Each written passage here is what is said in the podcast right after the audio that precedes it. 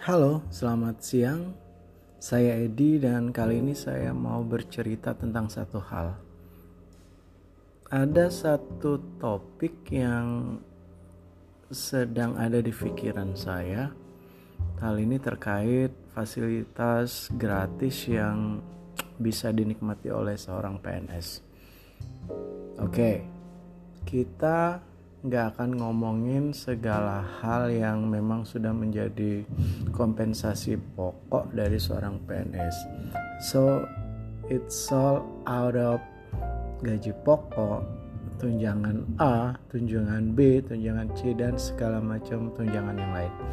Yang saya mau bahas adalah saya seorang PNS.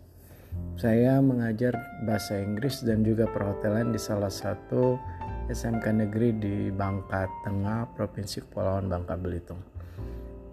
Sepanjang karir saya sebagai PNS, sometimes saya mendapat privilege untuk bisa menginap di hotel-hotel bagus secara gratis. Apa yang harus saya bayar ketika saya mau mendapatkan semua ini? Saya hanya menyediakan diri saya secara penuh untuk ikut diklat-diklat dari penyelenggara. Terkadang nama kita masuk ke dalam list diklat yang memang sudah menjadi program dari Dinas Pendidikan, LPMP ataupun dinas-dinas yang terkait lainnya. Namun sometimes kita juga untuk beberapa waktu terakhir bisa lebih bebas untuk register nama kita secara mandiri tanpa perlu proses mengurus ke dinas pendidikan yang menaungi sekolah kita. Dan yang saya rasakan adalah ketika saya bisa pergi dari satu tempat ke tempat yang lain, menginap di tempat yang asik, mendapatkan materi-materi yang sangat bisa merangsang profesionalisme kita, kita bisa jadi lebih berkembang secara keprofesionalan. Dan di saat yang sama kita juga mendapatkan rekan-rekan baik baru maupun yang lama yang semakin intens, yang semakin sefrekuensi maksud saya dalam membahas satu hal yang terkait memang topik yang dibahas di diklat tersebut.